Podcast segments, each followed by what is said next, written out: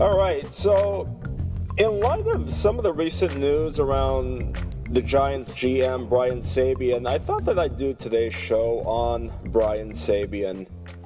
And even before I get to, to that, I want to just say the following. So I'm going to use the term GM or general manager kind of generically. A lot of the guys who are doing baseball operations are either GMs or VPs or they have some other title, but they're kind of the guys in charge of player personnel, um, you know, hiring the managers and maybe some of the coaching, all the scouting. They oversee all that. So, so as we speak, Brian Sabean is not literally the Giants GM but he still is in charge um, overall when it comes to player personnel and you know who the manager is going to be.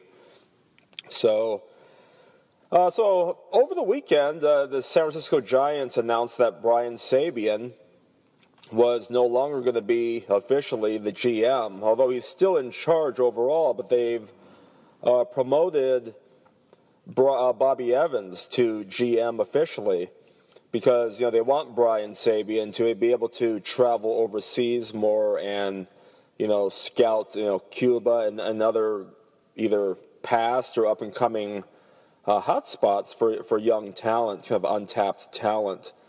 So you know I. I I'm a huge Brian Sabean fan. Many of you know that from listening to Amir's and you know I po- podcasts in, the, in, in recent months, and I always felt like I was the biggest Brian Sabean supporter around. Uh, I know that it's it's not sexy to have a GM. Again, that's a generic term here. A GM who is who hasn't really done really well in the Major League Baseball draft, the amateur draft, and who has been on the wrong end of really just one trade. But overall, if you look at the big picture and, and the, the whole picture, the complete picture with, with, with Sabean is the bottom line is he, he has been the architect of three World Series championship teams, all with the San Francisco Giants and all since 2010. Now, it's true that that one awful trade, which Amir and I did a podcast around, you know, with the twins, Joe Nathan and Francisco Liriano, and Boof Bonser for AJ Pierzynski. That was an awful trade for the Giants. But looking at the big picture again, I think it's unfair to judge Sabean on that. Or like a lot of people try to argue with me and say, uh, you know, use they have this argument against Sabean that well, you know, he he didn't pull this trade, but he was thinking about it. You know, he didn't pull the trigger on this trade, but he seriously considered it. And you know, Ultimately, we don't know if that's true or, or not true, but to me, if you don't pull a, uh, the trigger on a, on a deal, it's the same as not doing it, right? The, the bottom line is he still didn't pull the trigger. And one trade that comes to mind, or two possible trades that were in the media a few years ago, was when the Giants' offense was awful. This is like 2008, I believe. And the Blue Jays needed pitching, and they had uh, an abundance of power hitting. The Giants had pitching and not enough power hitting or hitting, period. So in the offseason, it was talked about how the Blue Jays were going to offer uh, Armando, no, Armando Rios, uh, Alex Rios, the right fielder who's one of the better ones at that time, um, for Matt Cain, straight up. And then it kind of switched to, you know, Alex Rios for Tim Lincecum straight up. And it, supposedly there were serious talks about that. But that uh, the, the triggers on those, on those possible trades did not occur. And the Giants kept Lincecum. They kept Cain. Lincecum won two Cy Young awards. Was you know a, a, huge contributor for two of the three Giants World Series championships. And Matt Cain was a big contributor to two of the three Giants uh, World Champion uh, World Series championships. And, you know, Alex Rios' career has really spiraled downhill. You know, he, was kind of given away to the White Sox and then kind of given away to the Rangers. And, you know, he's not really doing much, and neither was Lincecum or Cain. But my point is the argument is like, well, Sabean thought about doing that deal, and it would have been an awful deal. But he didn't do the, that deal, not for Lincecum or not for Cain. And um, I think it's easy to be negative and go that route, especially if you're a, not a big supporter of someone. You could easily twist around statistics and, you know, rumors you know, and all that to kind of get your argument across, to, to prove your point. Now, I am a bottom line person. Um, however, I am a big believer in intangibles, as many of you have heard us talk about here on, on these shows. I'm a big believer in intangibles, but I also feel like there is a place for tangibles, like concrete things in, in certain circumstances. And ultimately, I'm willing to look at all sides of things.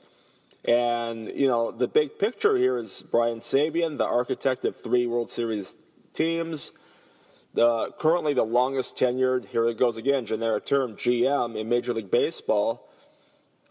And to me, there are you know, 20 other teams in baseball who wish they can say that, or, you know, maybe even 28 who wish they can say that. And they wish they can say that because it is unusual for any organization to have three championship titles in this short a span in five years. And, you know, there are a ton of teams in baseball now who have not had a winner in a long time or even ever. Um, the Giants used to be one of those franchises, especially while um, since they've been in San Francisco. Uh, so Amir uh, did email me something that was really interesting, and a lot of this information I was aware of, but there were a few good tidbits that I, I had forgotten about.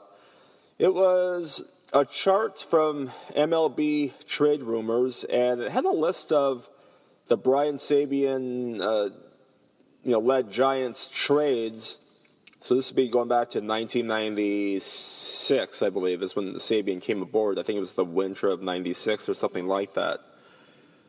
And I think it went through up until about five years ago, maybe. It had uh, the trades where the Giants received players and who they gave up for those players under Sabean's uh, watch.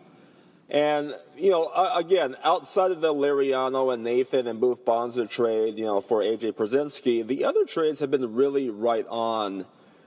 You know, I, I, I often talk about, you know, the first Sabean uh, trade, which involved trading uh, Matt Williams to Cleveland for Julian Tavarez, Jeff Kent, Joe Roa, uh, Jose Vizcaino, and I believe there was some cash involved as well. And, you know, Brian Sabean infamously said, I am not an idiot or something like that after that trade because, you know, Matt Williams is well loved in the Bay Area, in San Francisco. You know, power hitting uh, third baseman, gold glove third baseman, good guy, good baseball man, no nonsense.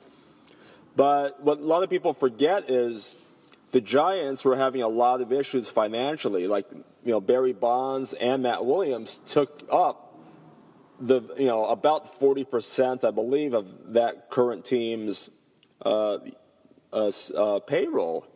And for the Giants, who did not have a, a great TV deal uh, back then, no, no, teams really did really, and they didn't have AT&T ballpark yet. They hadn't begun winning yet. You know, they had to, you know, give away. They're not trading Barry Bonds so the next best thing is Matt Williams. And they end up getting four players and cash in return. And I, I love talking about that trade because it, it, really, I think it put Brian Sabean on the map for, for, you know, now being considered a great, you know, GM. But also it was a, it was used a lot by anti-Sabean folks. You know, what are you doing? We could have gotten more and all that. And Look, here's another bottom line, bottom line statement. Jeff Kent has won, won an MVP with the Giants. He helped Barry Bonds, I think, win a couple, couple of MVPs with the Giants. Um, he was among the leaders in that 2002 World Series um, appearance for the Giants. And he is more likely to be a Hall of Famer than Matt Williams or anyone else that was in that trade, and not even close. And I think a lot of people at the time thought, no, no way that can happen.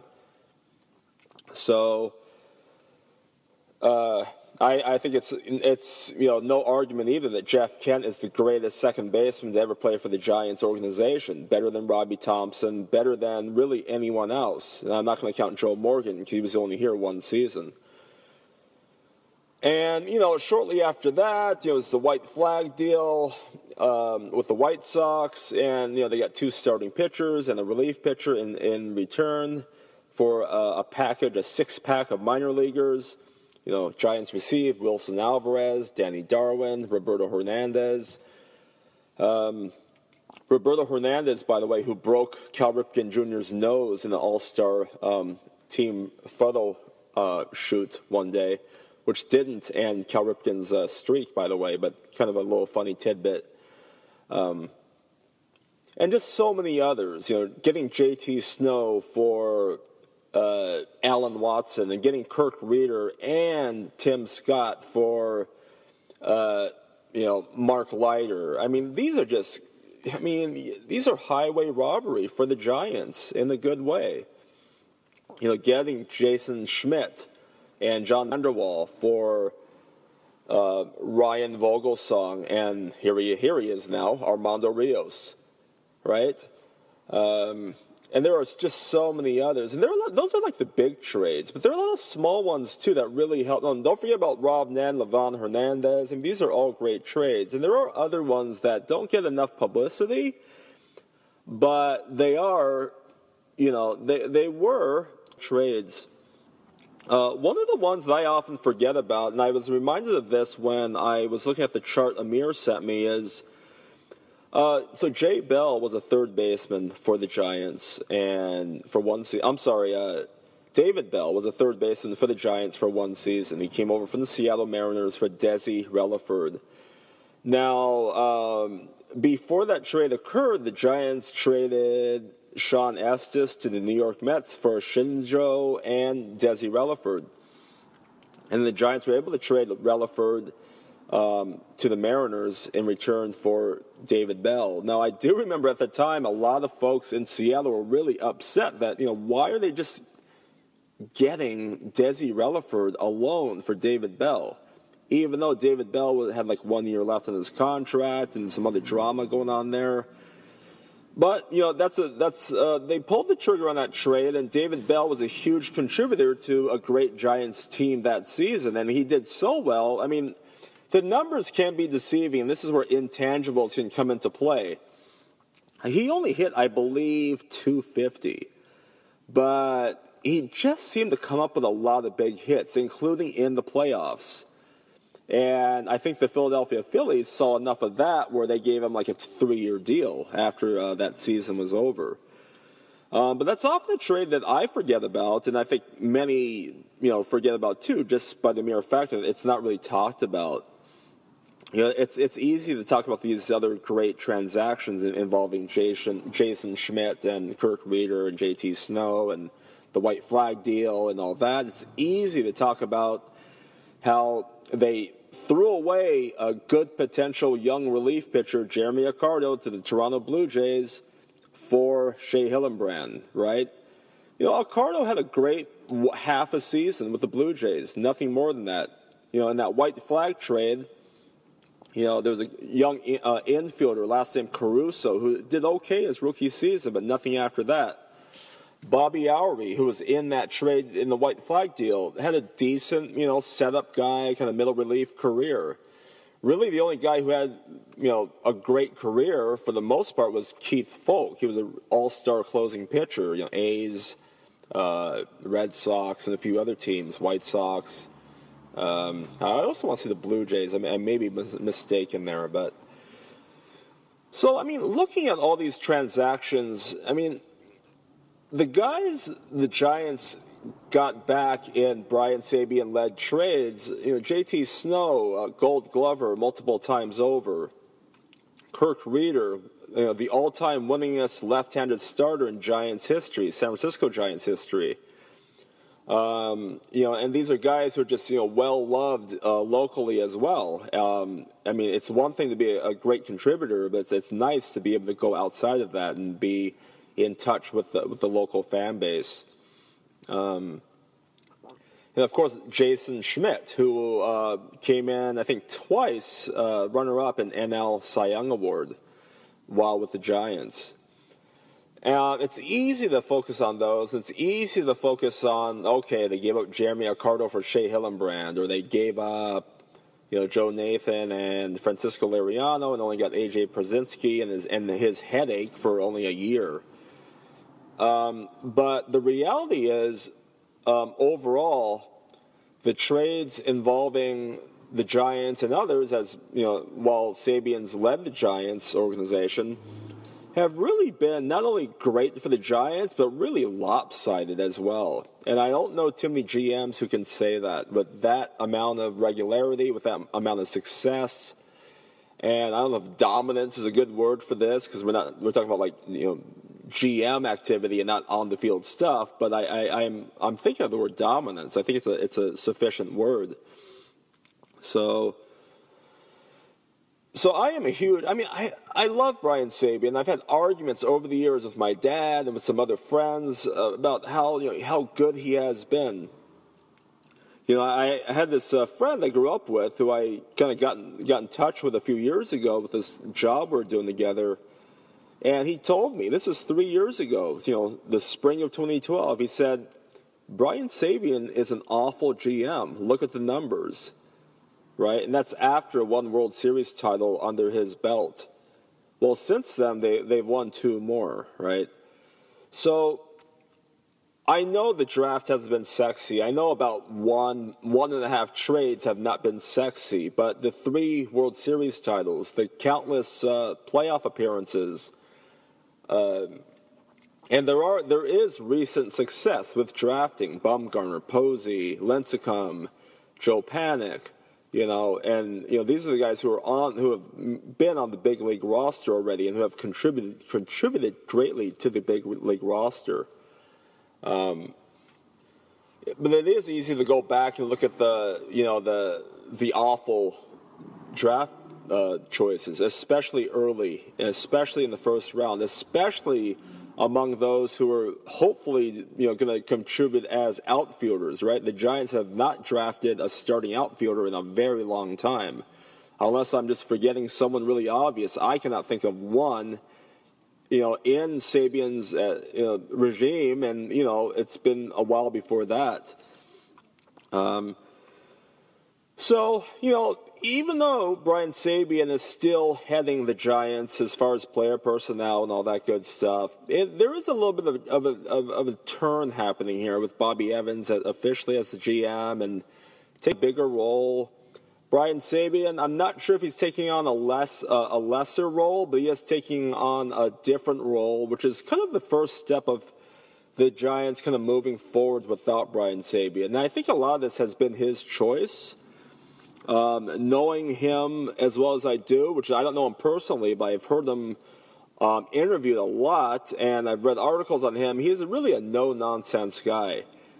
Um, and, you know, I can see this being a big, you know, a lot of his own kind of the best for him and slowly transitioning out in this way versus like someone with an ego who wants to hold on to that GM kind of title and like, you know, even though it's not really there, um, something he could fully commit to, travel wise and otherwise. So, so guys, uh, thank you for listening.